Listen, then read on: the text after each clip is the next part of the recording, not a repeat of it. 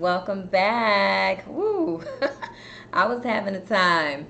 I was I thought I was ready, but clearly I was not. So, um, welcome back to Sip with Joy. Um, this is a special episode today, so I'm excited to have you guys back for another episode on this Monday. Happy MLK Day, even if you don't like MLK. Um, I didn't let people know I was live over on Instagram. Listen, it's the struggle is real, okay? I'm trying to I'm trying to get my act together over here, y'all. So come on in, come on in because we have a special episode today. And if this is your first time joining Sip with Joy, this is a show about a girl, her wine, and her feelings. So um, we're going to get into it. We're talking about black men and mental health, y'all. And um, that girl is me. I am your host, Joy M. Hutton. And today I am sipping on a Malbec, all right? So um, I'm trying to let the people know on IG that I'm I'm I'm live now. So uh, give me a second, guys, because I'm all disoriented because I was trying to open my bottle of wine and the cork wouldn't come out. So yeah, the struggle is real. So I'm trying to get this here, get this, get this here, so I can let people to know because I, I want as many people as possible to know about my special guest today that's coming on, DuJuan, Dr. Du. So hold on, give me a second, guys, um, so I can let everybody know. Just come on in, come on in. Oh gosh, this is a mess, y'all. I'm really struggling. And I haven't even had any wine yet. That's the bad thing about it. I have not even had any. So, like I said, I'm drinking this Malbec here. Oops. Sorry about that. But um, see, this is what happens when I'm flustered, guys. I can't think straight. So, um, letting everybody know I am here over on um, the YouTube so um, we can bring our guests on and get into this conversation that I know you all so desperately want to hear. Because um, we're talking about, again, black men and mental health. Okay, I'm almost done here, guys. All right, there we go. Okay, now let me get back over here. Who's in the building so I can see y'all? I can't see my chat. Hey, Dion. Hey, Tiffany. Hey, Jess Lee. Hello, Quoto. I hope I didn't jack your name up. Okay, we ready. We gonna bring this guest on, okay? Because I want to talk about this topic. So let's see. DuJuan, you there? Joy, what up? Ah! Hey. DuJuan, Dr. Du Smith in the building, y'all. Hey. Listen, this is my BFF, my male BFF, y'all I, if you all have been following me for a while, you have seen DuJuan and, and, and you have seen our relationship over the years. And we have known each other for, is it 12 years? Almost 12 years. Almost 12 yeah, years. because when I moved to Houston, uh, DuJuan and I met each other at a happy hour and because people were like oh she's from chicago he's from chicago so you guys should meet and um, I was like, okay. And as soon as we met, we instantly connected and have been inseparable ever since. Now, he did leave me and move back to Chicago, and I'm still upset about that. I, I, can, I can hear the tension in your voice. I still feel some type of way about that, DuJuan. I'm like, he left me just high and dry. so but look at us. We are still in community Yes, yes, and hopefully you guys can hear DuJuan, here. uh, hear DuJuan. Okay, drop drop a one in the chat or just say hey, Doctor Du, if you can hear him just fine. I want to make sure because we got some stuff we need to talk about we got today. to talk about bangs. Yes, yes. Welcome everyone. Looking forward to experiencing you all, and I hope that you're open to receiving me today. Absolutely. All right. So what you sipping on today, DuJuan? Because you know I got I got my glass of wine here. Where is it? Right here. Absolutely. Well, I know I could not come to sip with joy, but I'm sipping on something. Yes. And, and you know, right now I'm currently in New Mexico. Oh. praise, self love, adventure, Yes. and I'll talk more about that later. But I love it. I was able to come across this um, really great brewery in, in Taos, New Mexico. And so I have a berry cider that I'll be drinking. Okay. Used the cup. I tried to get a glass cup, but the Marriott Spring Hill is completely eco-friendly. Shout Hey. out to them for caring about the environment. Right. Well, you know, you want paper cups at hotels anyway, because they not, you know, I don't Yeah. trust it. can say I don't trust. Look, I did a staycation this past weekend for my birthday, and I brought my own wine glass. Okay, I was not playing this you game. At this point, I'm surprised you don't have your own specialty sip with joy traveler case. You, you know what? You know what? you might be on to something. You might be on take- I something. can't take full credit for that. My uh, my homie Atlantis, he literally shows up. He likes wine. He literally shows up to every event space with his personal case, his glass, Yeah. and wine. It's it's perfect. Yeah, my mom said turn up your sound, but we tried to work that out earlier, so y'all gonna have to turn it up on you all then, cause I we don't we don't know how to fix that. I'm gonna try to fix it next time. But It's turn just glitch in the matrix. yes, but turn turn it up on you all then, so you all can hear him um, just fine. Okay, so um, so yeah, I told you guys how I met DuJuan. You know, we just brother and sister from another mother, and we have remained friends throughout the years, and our bond is like just just like this, unbreakable. So since since, since I told my side of the story, let me let me hear your side of the story. You know what? It's not very far off. We we met at the happy hour. It was actually hosted by frat brother Apollo. He invited me out. I think I had been in Houston a few months, hmm but I got there and I was told that there was somebody else from Chicago, and I was like, yes. And then we it was kind of magnetic because we just met in the center of the happy hour. And I think we stayed there for an hour, hour and a half, just talking Yeah, we shut it down. we shut it down. And from there, I remember we went to dinner probably the following week just to get to know each other more. hmm And as we both were like, well, we're new to Houston, we have to figure this out. And you were like, yo, we should do a happy hour group. hmm Like every week, we'll choose another happy hour spot so we can learn the city. And that's how Triple H was born. Yes. And that was really our entire experience. I mean, there are plenty of shenanigans in between that are not for public consumption, Right. but good times are already Hey, You're one of my favorite dancing buddies. I know if we go somewhere, there will always be dancing. Yes.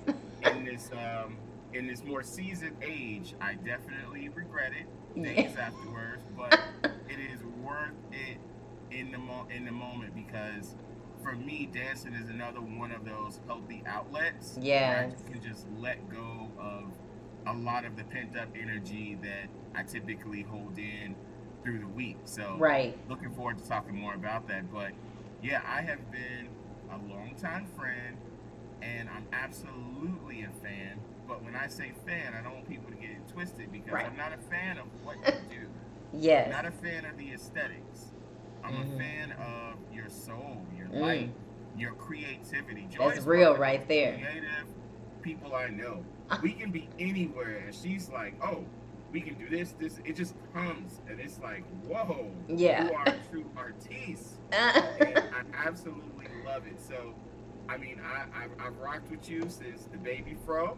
oh yes, the teeny weeny fro. I mean, I got picture evidence of the evolution. It's real. There should be no questions about it. right. But more specifically, like I've, I've loved seeing you come into your own, despite Thank you. the roller coasters. Like recognizing your voice Yeah. is so powerful. And I remember when this particular podcast was just in concept, and now Mhm. here we are, manifestation and alignment at its best. Yes. Season three right here. Season three. What? Yes. And you're my first guest. and I'm the first guest. It's perfect. It's Yes. Well, my mother said blackmail pics. No, there are no blackmail pics. Okay, we don't do that to each other.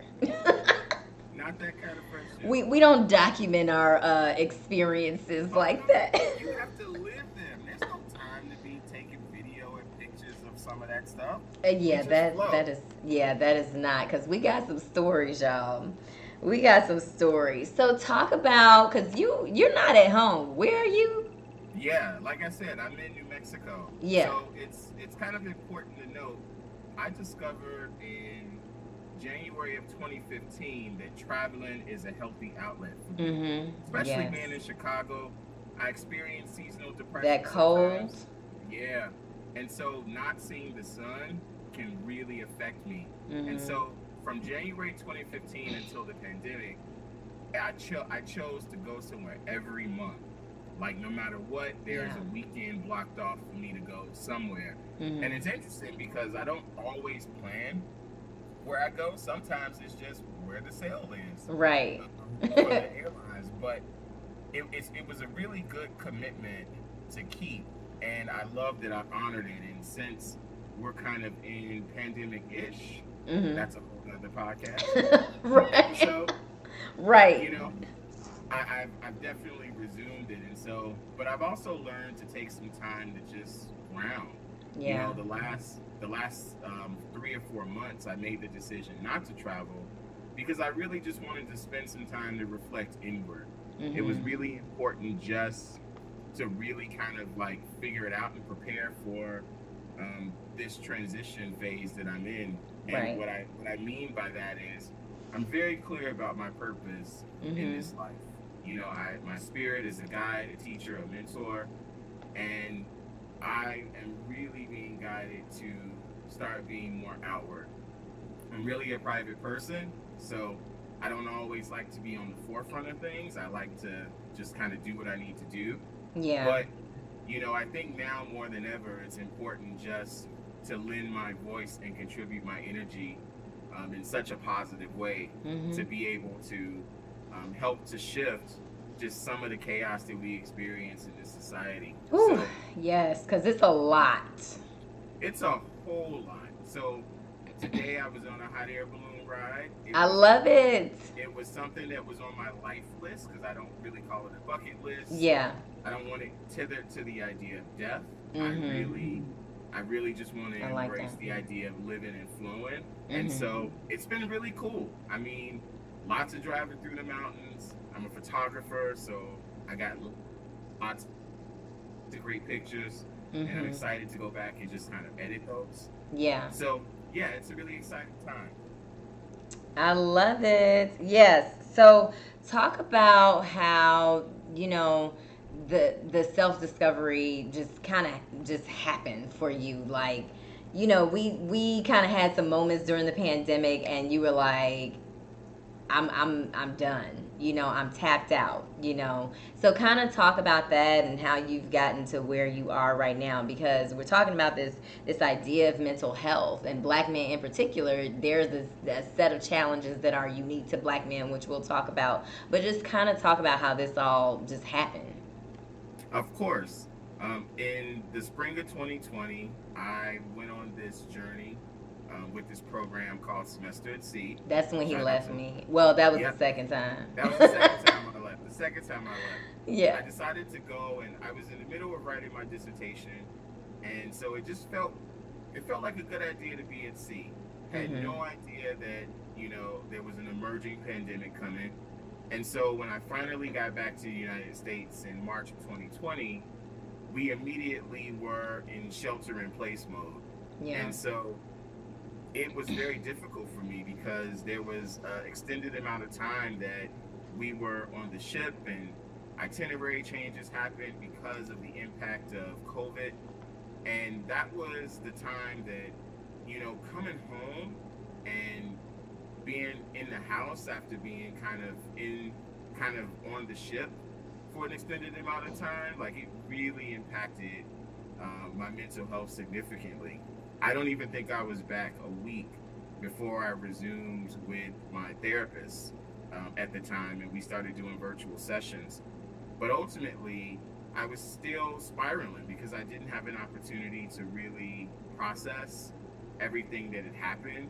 And, you know, there was just one particular night where I just felt like everything just kind of fell apart, or I should say, that was my rock bottom moment that it really hit me that I was not okay. Mhm. And in that moment, as I was just kind of praying and reflecting and trying to figure out what was next, like I called you Mhm. and I, I just kind of laid it out. I think we had talked the week before that, and I'm like, Yeah. I'm okay, I'm okay. And I was And like, no, Nah, right. you ain't okay, Negro. Yeah, right.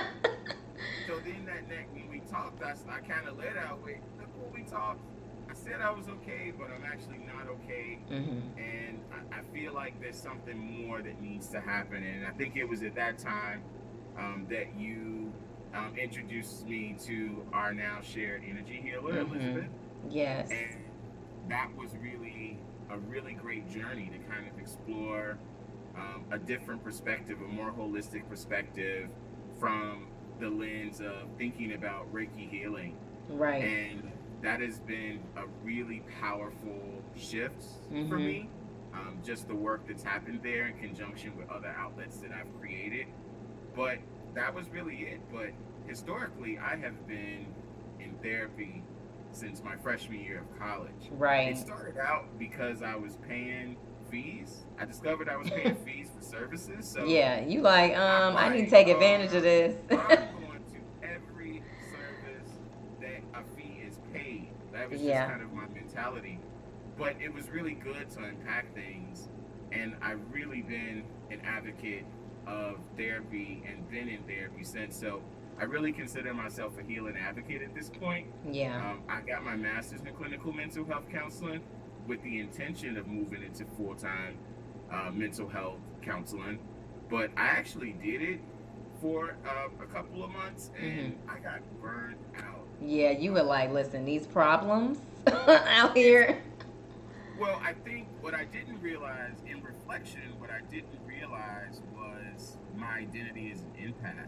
Yeah. you know, really being able to feel and experience people, I hadn't come into that awareness, and so it was never the actual the things that happened in talk therapy Mm, that really drained me. But right. It was it was me kind of energetically taking a piece of everybody um, that I was meeting with, and at that time I didn't really have a, a lot of outlets Yeah. um, to let it out. And so I ended up doing kind of an internal audit staycation um, Mm-hmm. in Chicago, a weekend where I just unplugged and I wanted to really think about where I wanted to shift my career. And it made sense. The college campus was such a transformative place for my own life Right. healing that I was like, man, if I work in higher ed, I could be a facilitator of somebody else's transformation, a role and responsibility I really take very seriously with great Mhm. care. And so I moved into the student conduct crisis management space, Which, whew, bless your heart. listen. which was interesting because it's like you it's like I was working to create no chaos in my personal life Yeah. but I was managing chaos. And it was actually my therapist at the time who noted to me, did you notice how is it that the where why you were drawn to this is because it's still you managing chaos and being around Mm. chaos, which is something that is still feeding you from a place of um, a people pleasing perspective. Ooh. And that was a mic drop moment. Yeah. And it was in that moment that I was like, what, you know, what next?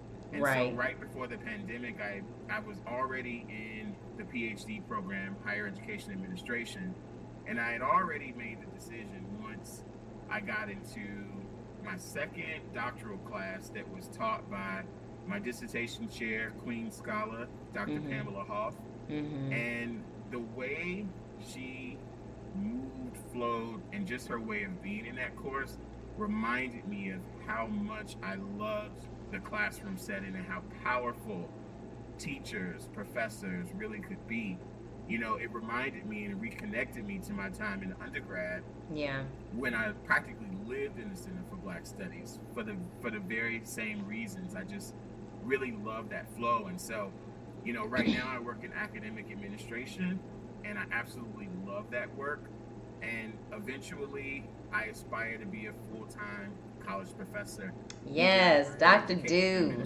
Hey, yeah. either in higher education administration, men and masculinities, or the black radical tradition, which is what I've ultimately been raised in since I've yeah. um, been in the college experience. So it's a process, it's a journey. Mm-hmm. Um, what we need at one time is not always what we need um, in current times. And so mm-hmm. being present in when it's time to shift, it's no different than when you're doing physical workouts. Absolutely. And at some point, if you're doing the same workouts, you know, your body gets pretty smart and it's not as effective. And so you still have to switch it up. I always feel like thinking about your healthy outlets is mm-hmm. very similar. You really need to be thinking about, you know, how do I begin to continue to keep it fresh mm-hmm. um, for myself and for my mental health. Absolutely. Um, just reading some of the comments, um, uh, Sharon said it's so important to ask that question, Are you okay? Hey, Lacey. Um, she said the pandemic really forced a lot of us to re examine our mental health and affirm that we are not, in fact, okay. And I think a lot of people realize that. And as you talk about kind of how your path has been focused on the black community, like, why is black mental health. And and I, I said black men just because black men are often forgotten in this space. And so you know i focused this this episode on black men even though you know black men black women the black community we're all struggling. But i focus this on black men because you are a black man. And also i know you have paid special attention to this space and have been an advocate for black men and mental health in particular. So like why now? Why is this so important right now Absolutely. I think because life after the pandemic ish. right, because we still in it. Because you almost died a couple of times. you know, I remember reading an article where everybody was talking about this concept of the Great Resignation, and I loved it. I think it was the Harvard Business Review mm-hmm. that kind of pivoted that and called it the Great Aspiration. Mm. And I mm. really love that because what we really have is an opportunity to reimagine. What we often don't talk about is how in this society, in this society, a lot of our roles, from uh, a racial identity, a gender identity, are socially constructed. Mm-hmm. And so when yes. you think about the archetype of what it means to be a man, let alone a black man, it can be very limited. Limited to being a provider and a protector. Mm-hmm. And I think those are mm. very important traits, but we are multifaceted. There yeah. are so many other aspects to us than just that. And I think sometimes it gets very easy to be able to just lean into those roles without ever uh, giving yourself permission to go beyond that. You know, this is something I've always really been passionate about, mainly because, you know, at growing up, as a young black man, I always notice just the absence of thinking about mental health and conversations around mental health, um, conversations about emotional support. I always think about when Jay Z made the song "Song Cry," and I thought that was a really great example of how it really works because the assumption is, you know, most brothers may not be traditionally um, emotional in the way that people see. I know that because of my own life experiences, the way I process emotion is very different. You know, you probably won't see me physically crying, but there are other ways. But I lean to emotional eating as a, that was the way that I cried, and right. I didn't know how to recognize that that was one and the same. I think often, mm. you know, we're not really present enough to know enough about ourselves and our trigger triggers to mm-hmm. recognize mm-hmm. that when we are bleeding yeah. other aspects of our lives. Yeah. And I, sometimes the people around us can see it but sometimes they can't. You know let's be real. We live in a society that you know wants us to project you know an image that is not always accurate. Yeah you, know, you ask somebody how they doing and they telling you great. And you like you like no I'm, I'm in shambles but it's, it's like we're conditioned to ask that question you know and it's like do you you know i tell people now i'm like do you want to know the truth or are you just asking me because you know it's just a formality you know because i can tell you how i really feel but you don't want to hear that you don't want to hear and you notice sometimes when people ask the question you can't even get your sentence out before they've already moved on to a whole right. And you're like, what? So you didn't want to know? Exactly. But exactly. I think I drilled down on this idea of black men and mental health in my dissertation study because I really was interested in looking at the lived experiences of senior level black men at historically white institutions. Mm-hmm. And I remember going to the campuses, doing the interviews, shadowing them, and a lot of what I was looking for was around, you know, anti-blackness and the ways that, you know, the black identity has actually been a positive asset to how they navigate those spaces. Right. But there was a whole other set of questions that, for the purpose of the dissertation, I didn't have a chance to go deeply into, where I asked them about their self care, mm. what are their outlets, their stress levels. And it was interesting because many of the participants did not have a self care model. Right. Were literally running on fumes under this idea of, you know, I'm helping others. And so I recognized after I finished the study that that was really the entryway for me to begin to experience like there's something here about why we can answer some of these other questions very firmly, very strongly. Yeah. But when it talks about serve itself, we don't. And I think there's a real misalignment, particularly for helping professionals that help others, right? Mm-hmm. I think there's sometimes an exploitation that comes. Oh with, yeah, with, for sure. With our, we want to help, and so it's like we continue, we continue, we continue. But the reality is, we don't save anyone. Yeah. You know, the the demonstration for us and how we role model um, the traits ourselves, mm. how we show up in our present for other people. But at the end of the day, the time of martyrdom is over. You know, listen, because the therapist needs a therapist. absolutely. You know, and, and, that's okay. And that's okay. Actually, if I work with a therapist and they don't, that's one of my interview questions. Mm-hmm. If they're not seeing a clinician, they're not the right. therapist for me. You know, no shade to anybody that chooses to do the work, but not actually do that work in that way. Yeah.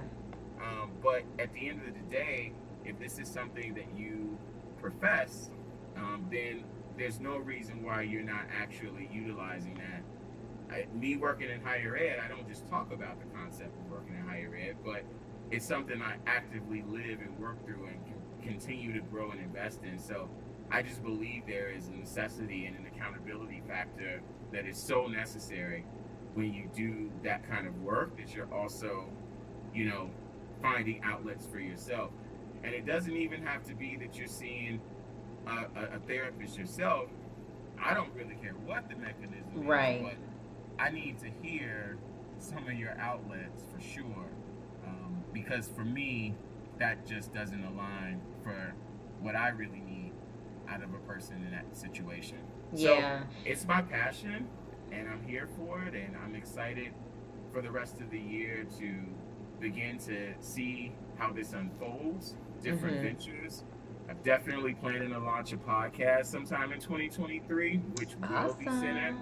Yes, it will be centered on this very topic. It's called yeah. Soulful Lessons. Oh, I and love I'm that. Doing, yeah, and I'm doing it with um, one of my really close friends and brother in light and brother of Alpha, Jarvis Purnell. And through that space, we're really just going to begin to utilize our voice and talk about our experiences and bring other guests on so that we can highlight and break down some of the complexities. So let's talk more about like the the emotional side of things because you know you talked about people having outlets and a lot of people feel like you know, I hear so many times like I'm the one in my family that has to take care of everybody. I have to be the strong one. I have to be, you know, the one that that holds everybody together. I'm the glue in the family.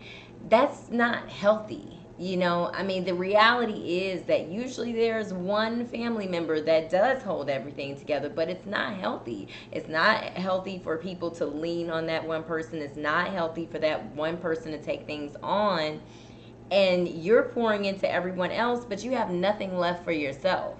And you know, I've talked to people and they're like, "Oh, I'm okay," but you're not because you're sitting up here telling me that you're drained. So you can't possibly be okay. So what yeah. what what are your thoughts on that? Like just being that you know so called staple in the family or or whatever. Of course, I think first and foremost we have to be very careful about the stories we tell ourselves and the stories we tell others, because often I always mm. think about is that the role is that truly your role? Is that the role that you stepped into and have never relinquished? Um, you know, I think it's important to really kind of contextualize and think about how we actually come from that perspective. But we're also not taught to give to ourselves and then offer to everybody else. Mm-hmm. It is always, well, I have a gift, I have a talent, it needs to be projected outward. I have to externalize it, I have to give it away and then there's nothing left for ourselves. You know, it's very cliche when they talk about um, the oxygen mask on the plane, but I like to liken it in a whole other perspective. You know, mm-hmm. I like to look at it from the perspective of, you know, offering people water. And if you're on fumes, what you're really providing people is dirty water. Mm. And though we know that dirty water won't necessarily kill you, but it ain't necessarily good for you either. And right. so, what happens if we actually take a step back and make sure that we have our five filter system for the water that we actually provide, the Ooh. gifts that we offer to everybody else, right. so that now we're getting ours, and then where we have space and capacity, we share with others. Mm-hmm. That's really what's important. Mm. But again, that's not really the way that we're kind of taught. And particularly when I think about you know, mental the intersection of blackness and mental health. I also think, you know, for so long we have just had to survive. Mm. I mean, we are always on this thing called survival mode. Yeah. And so the conversation then comes about what does thriving look like, right? Right. Like I remember being in this um this four week um, healing session with Alexandra Elle, Alex Elle, um, author of How We Heal, and the third prompt was, you know, about joy. Mm. When do you experience joy? How often do you experience joy? I was stuck. I was like, well, I have a friend named Joy. right. because is that what she's talking about? Right. I realized that happiness and joy experiences mm. were not at the top of my priority list. Wow. My priority list was about success, was about, you know, really being able to move up so I could be different. As as a child of poverty, the idea of returning to poverty was so haunting for me yeah. that I, I really wanted to get focused. I remember mm. telling people happiness is not important. I'll achieve that once I reach wow. success, whatever that is. And I cringe when I play those tapes back. Oof. I had to go back and apologize to mentees I've had where I've said that nonsense and just have to say like I was just I was in darkness. Yeah. Lexi, oh Lexi was just saying we wear burnout as a badge of honor, and it's not. You know. We do. Yeah, and people, I've seen it. People will literally say, "Oh, I've been out for three days. I haven't had any sleep." And that's not cute. And now I'm gonna go and continue pushing, pushing, pushing. But that is dangerous. It is actually quite negligent, and mm-hmm. we don't always like to think of it in that way. So burnout in, should not be yeah, and we're in this culture where we we get rewarded for for things and then we're moving on to the next thing. We don't even relish in the moment. It's just go go go. Yes. It's like, "Oh great. That was great. I got accolades or I accomplished this, but what's next? What's next? What's next?" And we're just constantly just going. And we don't sit in our accomplishments. We we're not we're not content in the moment. And it's like we're just in this insatiable society right now and it is just so toxic it's because we don't know when to stop absolutely but it's about redefining what success really looks like for us mm-hmm. and understanding i always think about the quote from ava duvernay that says there's no traffic in your lane mm. you know mm. but we are often always looking to the side ahead behind around as as if looking at other people and where they are is the barometer. But mm-hmm. that can't be the barometer because we were all made different yeah. and unique on purpose, in purpose hmm. by our Creator. And so to even be looking at these other places, uh, to, uh, to the side, to the left, and measuring that matters.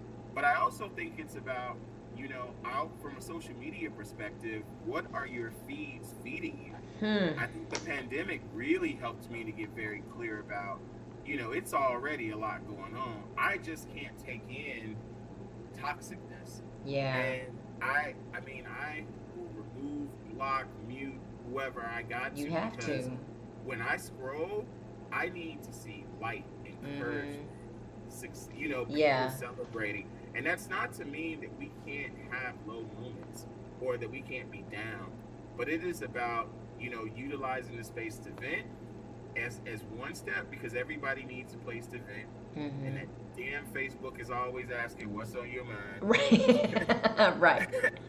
not so that's a dangerous question. Right. Like so do you really want to know? And people be putting it all out there.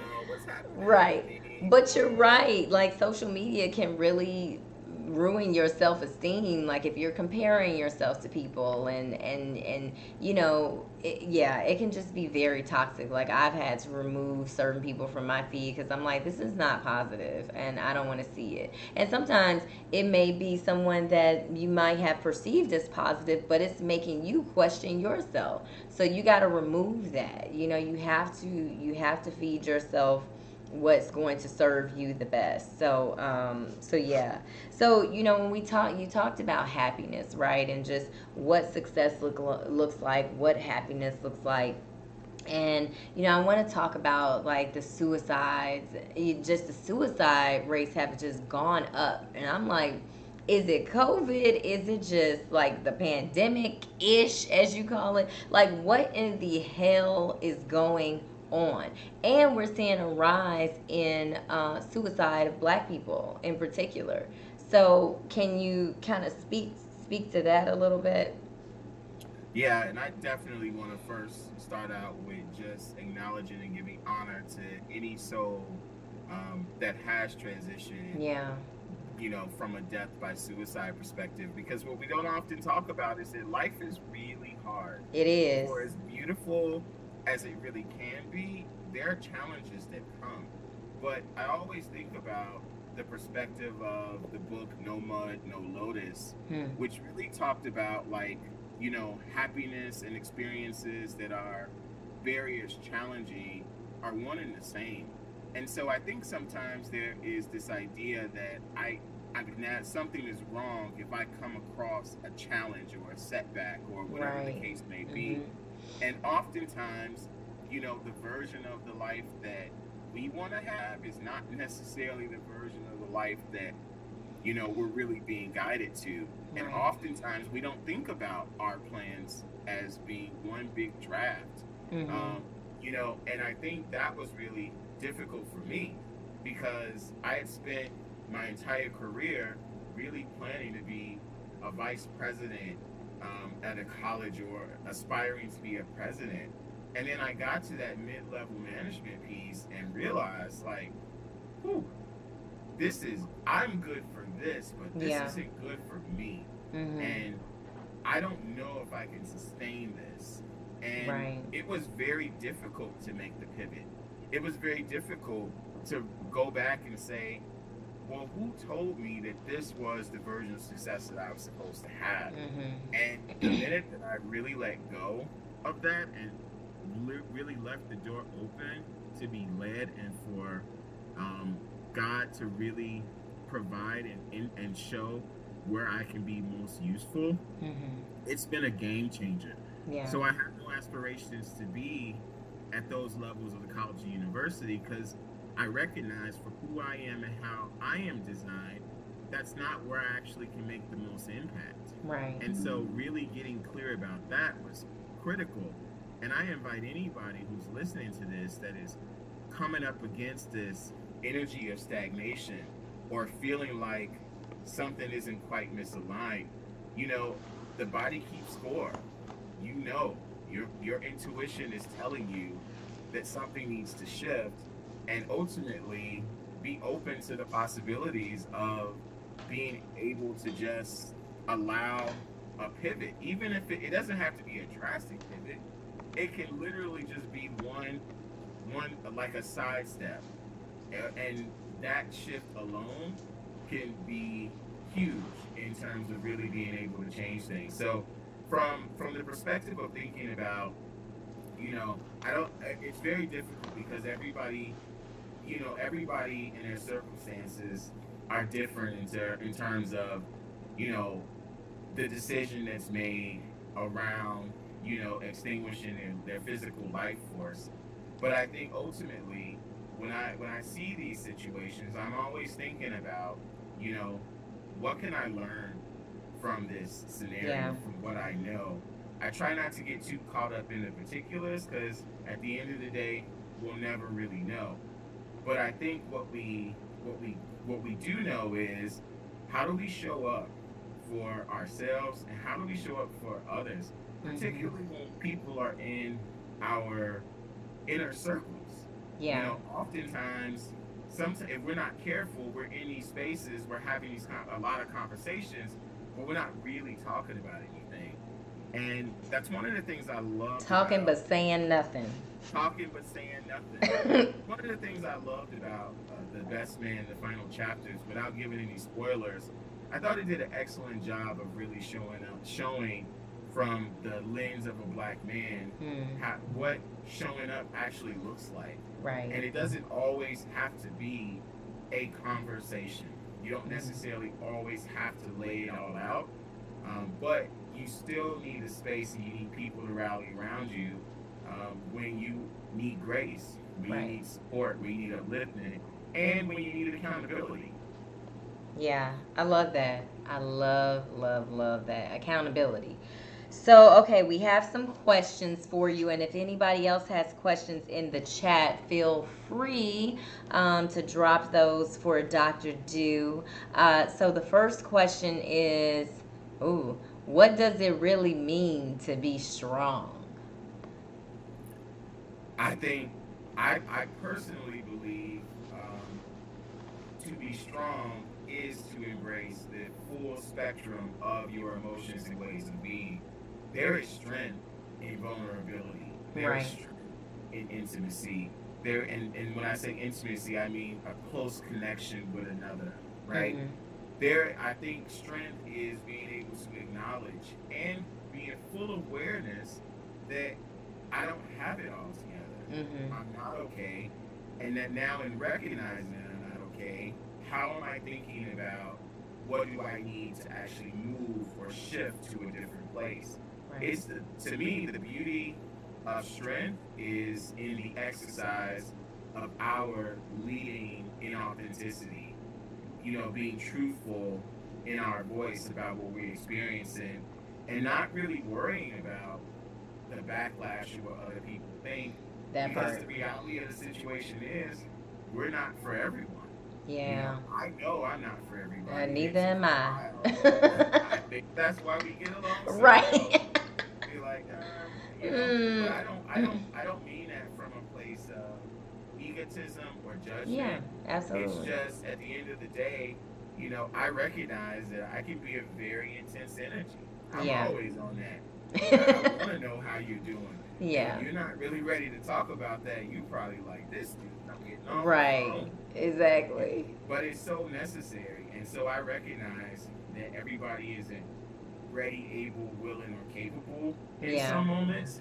And just, but I know that's my entire vibe. Yeah. You know, I feel like that's why I'm on this earth um, to really help um, to bring forth what needs to be healed, not mm-hmm. what seeks to be healed. Absolutely. And I just recently came into the full awareness of that language mm-hmm. you know, within the last couple of weeks. And that could be very difficult. Yeah. But for those, so now I really focus on those who are open and ready to receive and work with people where they are. Yeah. And the beauty of being a healing advocate is, for me, it's hearing people and then my understanding of the mental health, the mental health field, being able to help them with that, what I like to call that therapy 102. You know, Mhm. how do you find a clinician that is in alignment with what you're Yes, that's so important. How do you? I often it's interesting because I talk to most people and they're always like, "Well, I'm, I'm not happy with the therapy experience," and I'm like, "Well, what's happening? Have you Mhm. voiced your concern? Have you expressed it? Listen, you know, if you're not happy, express it. That space can be shifted how it needs to be. I know my, my previous therapist used to laugh because he we would come in and he would be trying to do pleasantries. Nah, bro. And like, no, let's get right to it. we, can, we can say that on the back end. I, I Right. to Talk about that need to be processed. and We ain't got no time to be talking about the weather. Exactly. Like, I got, I got things, things I need to get off my chest. Yeah, but that's our Yeah. that is our space. Oftentimes, especially when you're used to sheltering your voice in general or Mhm. holding back, you go into those spaces and you're waiting for the therapist who is a facilitator of this process. This is not their process, this is your process. hmm So oftentimes it's really important for us to take ownership in that space and to ask for what you need. Right. You know, I was one of the, I, I came in very clear.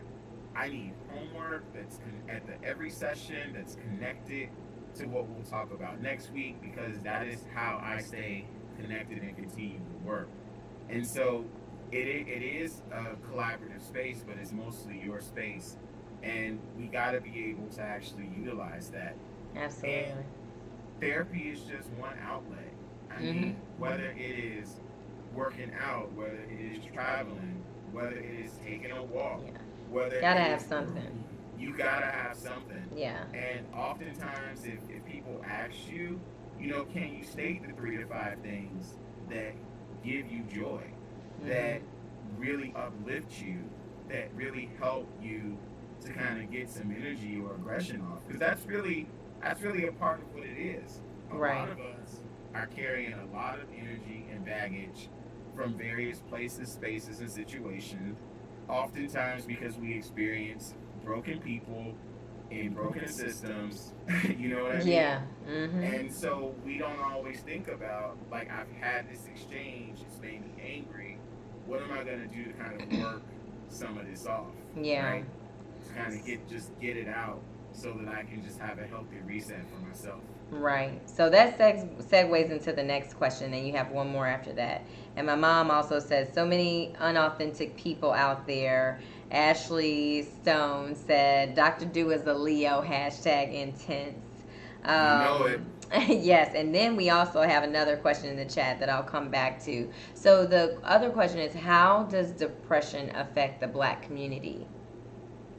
Well, the main way that I think it affects the black community is in its silence. You Mm, know, the fact that we don't talk about it, the fact that we, when we do experience it, is often in a spectrum, right? We're also looking at the extreme version of what untreated mental health or untreated Mhm. depression looks like. yeah. But we don't really talk about high people who are high functioning and they're depressed. Mm, That means you still go through your day. You're still able to get your work done. You're still able to navigate spaces. You're still able to be social. right. But it mean, but it also means that like you ebb and flow. yeah. Um, and that is, I mean, that was the one thing that was interesting to me. Whenever people were talking about DJ Twitch, it was uh, it was like, oh, but he was dancing. You know, I just he was so happy on the screen, hmm and you know, instantly I was like, how often do you go out and put on a smile when you don't feel like smiling? Right. It's no different in that capacity. And sometimes that is a part of that survival mode aesthetic that we push through, that we have grit, that we are persistent, resistant, Mhm. but we don't often talk about the shadow of those. The reality that sometimes it's not about me having grit. I shouldn't dealing with these effed up experiences. Exactly. I should not be in these circumstances, and we never really talk about it from those lenses. Right. So I think really it's about being able to do the work for ourselves, to have the training, even and I think there's so much education that we can provide base level so that we can recognize some of the signs and to listen because I used to always I remember being places I can be anywhere and strangers would come and tell me their life story. Right. It used well, you have that bother- personality too. You just It used to really bother me. Like, Yeah. Why did you pick me out the? Right. yeah. Until I really realized how much courage it took for someone, even Yeah. if they saw out a stranger, to say Mm. something. And so Mhm. I recognized the the stewardship and the sacredness of those moments, um, and how I could truly be a conduit in being able to help get them, talk them through where they needed to go Mhm. next, and that I would much rather than be able to express that to somebody like me, um, than to not express it at all. Right. And I think if a lot of us really prepared and primed ourselves to a place where our boundaries and capacity exist, hmm um, to really be able to allow ourselves to be open to the possibility and to not hear what people are saying, but hear what they're not saying. Mm, Because that part. oftentimes it's there. I always kind of liken life to playing back the tapes as if we're in a Mm. reality show or something. Yeah. But when you go back and look at experiences and conversations through di- once you learn new information or different information, you like, huh? He did tell me that. Right. She was saying that. And Yeah. it's yeah, it's so important not to feel the heaviness of if you miss those moments Mm. that you're feeling guilt or shame and Yeah. really, you know, hard on yourself. I'm because glad you said the that. Yeah. At the end of the day, we can only do and show up how we can do and show up. And it's not always our calling or our moment to be able to be the person to help that individual person. Yeah. But where we can be supportive is coming to the true acceptance of I can't help everyone. And everybody is not designed for me to actually be able to help. Everyone can't help me. You know, Mm. just because um, just because I'm someone else's 911 call doesn't mean they're my 911 Ooh. That part. Ooh, y'all, I- y'all so- hearing all these gems drop. I'm just so saying. we we really have to get clear about are Mm. those people? Where are those spaces? Just because you said just because I'm somebody else's 911 call. Say that again. Just because that I, I'm someone else's 911 call doesn't mean that they are my 911. Yes. And but at the end of the day, the That's so importance is to have a village. And Mhm. I think that's where it's so important for people to release the idea of ego, this idea of like, why did this person come to me? hmm What's most important is as long as that person went to someone, Yes. like that's what matters. And then Mhm. figuring out how you can support from there. And not getting so caught up on the but I'm a safe space. I can help you. And it's like, see that attitude right there is why you're not a safe space. Uh, yeah, and I could have talked to you about this, right. but and you just weren't the person that I needed Yeah. to express that to. And We- everybody is uniquely different. Yes. You know, I liken it to when I learned about mentorship. Yeah. You know, my my early mentors were probably looking at me like, this dude need to get a life. Because I'm like, Mhm. yo, you're gonna be my financial coach, my life coach. You gonna help me with this. And it's like, uh, time out. I can't be all that. I can't do all of that. But really embracing a, a much more of a village or a Yeah. collective approach, which I think takes us back to the root of, of just how we existed on the continent from a from a communal perspective. Mm. Yes. Um, but still recognizing that we have to nourish the individual in the collective, Mm. Not just become the collective or fall behind or hide behind the collective, but really being able to, again, that idea of nurturing ourselves so we can Right. also nurture others. Absolutely. Oh man, Ooh, this is so good. I hope y'all taking notes. Okay. Um, all right. So the next question is, what is the most common? And you've touched on this a little bit, well, a lot, but you may have additional perspective. But what is the most common mental health problem that you see in Black men? Oh, I mean, again, I have to go back to this idea of silence. Mm, This mhm. idea that I cannot show emotion Yeah. in a way that it that people traditionally express it. That if I don't cry, then I'm necessarily good. You may Yeah. be good. Crying may not be your thing. But what Mhm. are some of your other triggers? I always think about when you think about the idea of understanding your anger hmm and identifying your triggers. So what I mean by that is when you recognize like, oh, this is about to go from zero to 100. I always think about, you know, because I would hold a lot in. I remember I would restrict myself. If the scale was from one to ten, I would always leave my anger at a five Yeah. like, it ain't gonna be pretty if I go beyond that. hmm But what I also failing to understand was, you know, my tails. So if I'm around and I'm laughing hysterically, Yeah. you know, I am about to explode. Right. Like, how often? yeah, you No, about to go I- on the deep I end. not This is not a jokey joke laugh. Right, right. Five, four, three, two, one melee. right. So it is about recognizing even just that. Even Yeah. When, we wake up and we feel like something's off, dig deeper. yeah. Explore that. But I, I think sometimes it is about, again, the bravado of, again, I think how masculinity gets painted in Mhm. society that said it's not okay um, to be in breakdown mode.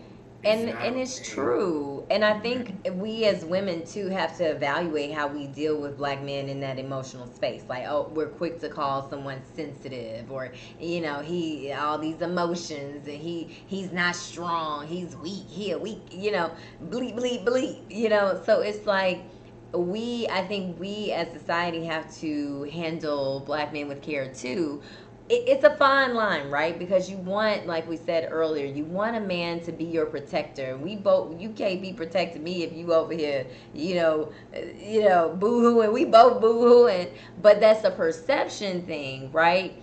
But we have to allow men the space to feel because if they're bottling it up, and then it comes out as you know all of a sudden zero to 100 then what do we do you know i had a conversation with a man and he said i feel like he was like i feel like you know i can't be you know emotional or what's perceived as weak. Because if a woman sees any signs of weakness then they quick to run. And i'm like man where have all these like you said earlier these so- social constructs been formed how did this happen? You know, like where did all this stuff come from? But then I think back to slavery, and that's a whole other conversation. That's part You know, two. that's whole- No, that's a listen, part the- two. right, that's That's part two. part two that we're gonna talk about the effect Right. of chattel slavery that's The- haunts us today. Right, that's a part two. But um, so yeah, um, what she, said seemed like everyone off ready to love our relationship professionals now. No, not at all.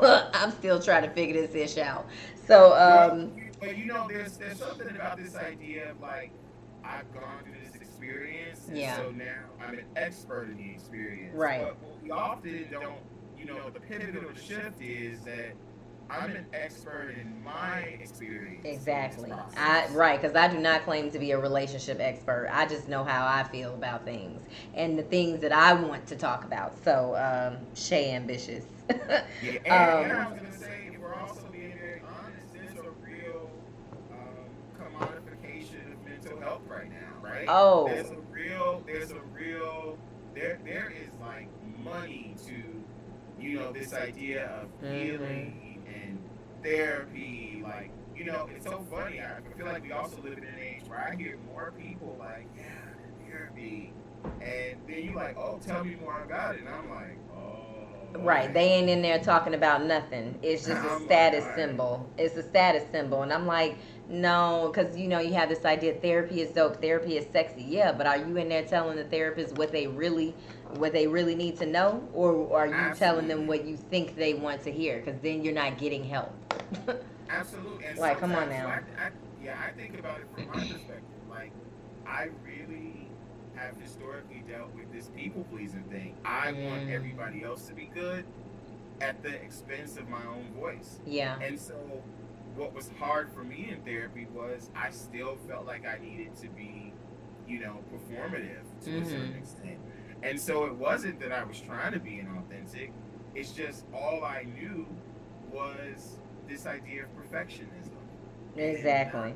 Showing what's happening. So I also think on the flip side, you know, great grace is continue must be continued to be extended because mm-hmm. it's a mm-hmm. process. Absolutely. And it it doesn't happen overnight and it takes us all very different places to not just arrive at the aha moments, mm-hmm. not to finally receive the messages that are continuing to come at a at a at a continuous loop in TV, videos, you know, anything we see, we often are seeing the things that we need. Yeah. But we because we may not be ready and sometimes we may be numb and desensitized to the point that it's like music playing but you don't hear anything playing. Mhm. Exactly.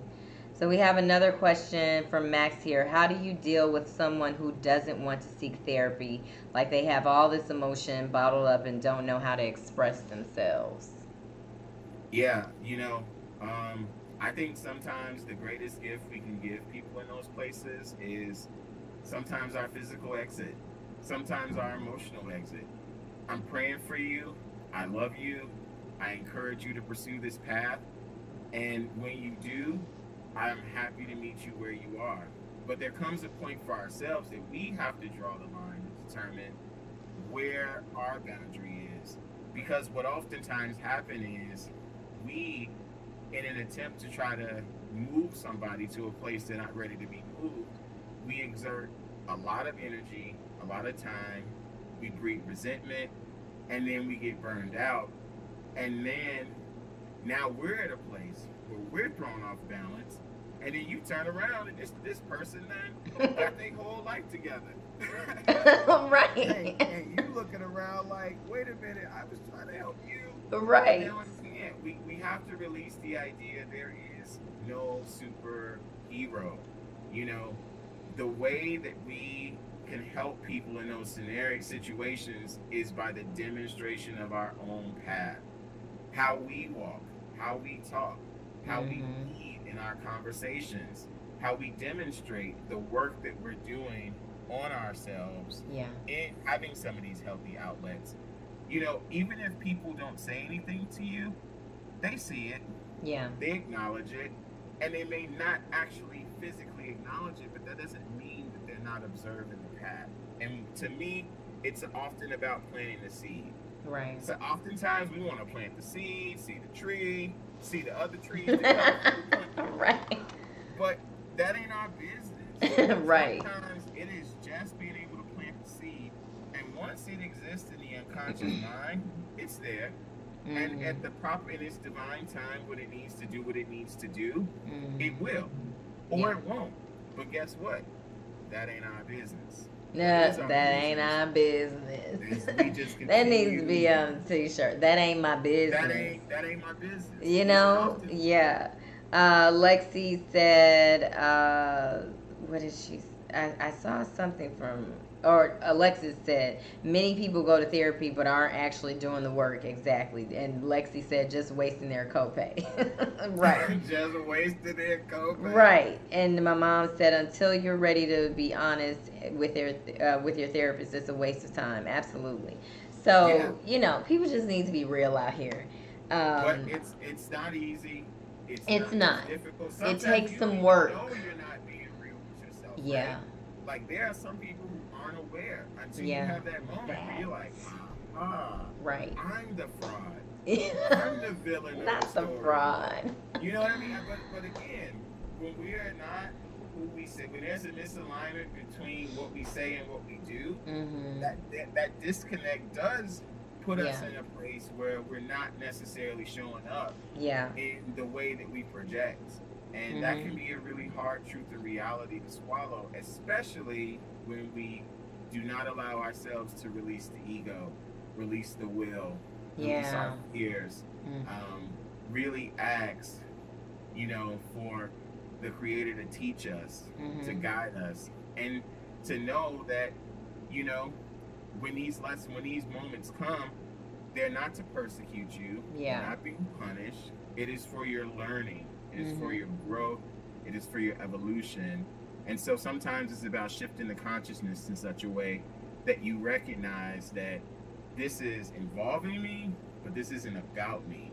That and takes a lot. A step back. It takes a lot. That That's takes a lot. Yeah. It's not easy work. I don't even. I don't yeah. want to get on here and make it seem like right. This is. I mean, I've I've been deeply entrenched in this healing journey for a long time. And I still wake up some days like, yo, I just got hit. Right. I just got hit. Right. Sometimes I just walk off. yeah. I'm like, I'm not dealing with this right now.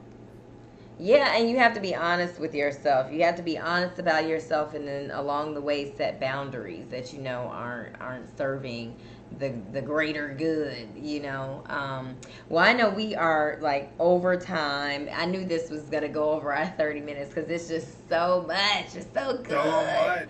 It's so good. This is so good, and I appreciate you. This is how this is how we help and support. Yeah. Avenues and platforms like this, mm. utilizing your voice, your agency, what you're good at to contribute in some way. Yeah. Because what we know is there are a lot of people who may not watch this, but it lives mm. in the universe. It literally lives on YouTube. Right, right, right. It's out here.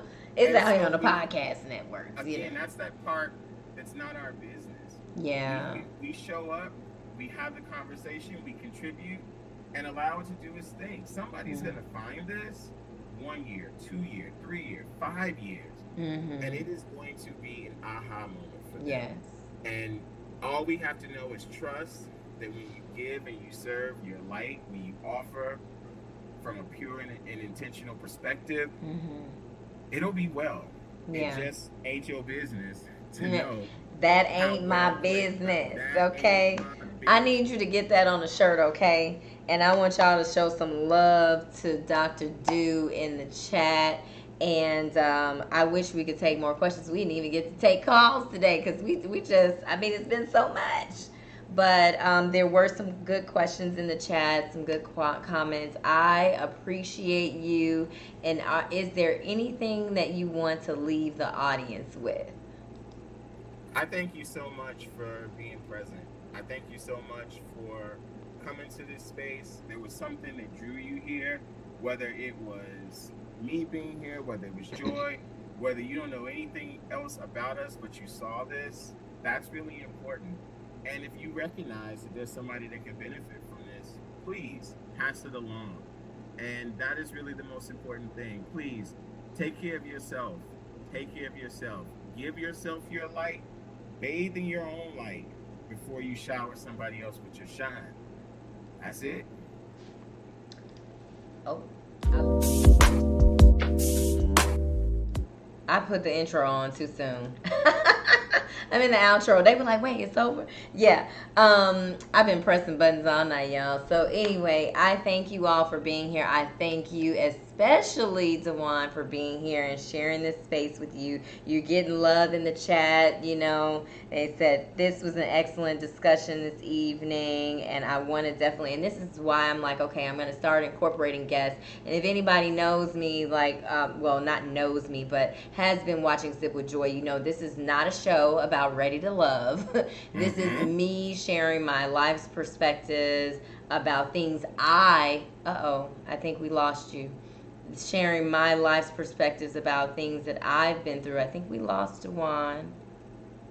Um, I don't know where DuJuan went, but I'm going to switch to the screen. But sharing my life perspective about things that I have been through. So, this is super, super important for me to use my platform for good. And I, let me see if DuJuan's back. No, he's not back. I don't know what happened to him. Okay.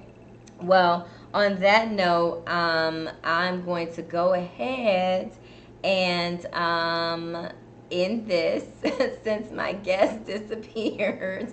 Maybe his computer died or something, but thank you all for joining me. I'll be back here next Monday. So make sure you like, subscribe, and I hope to see you back here next week. Love y'all.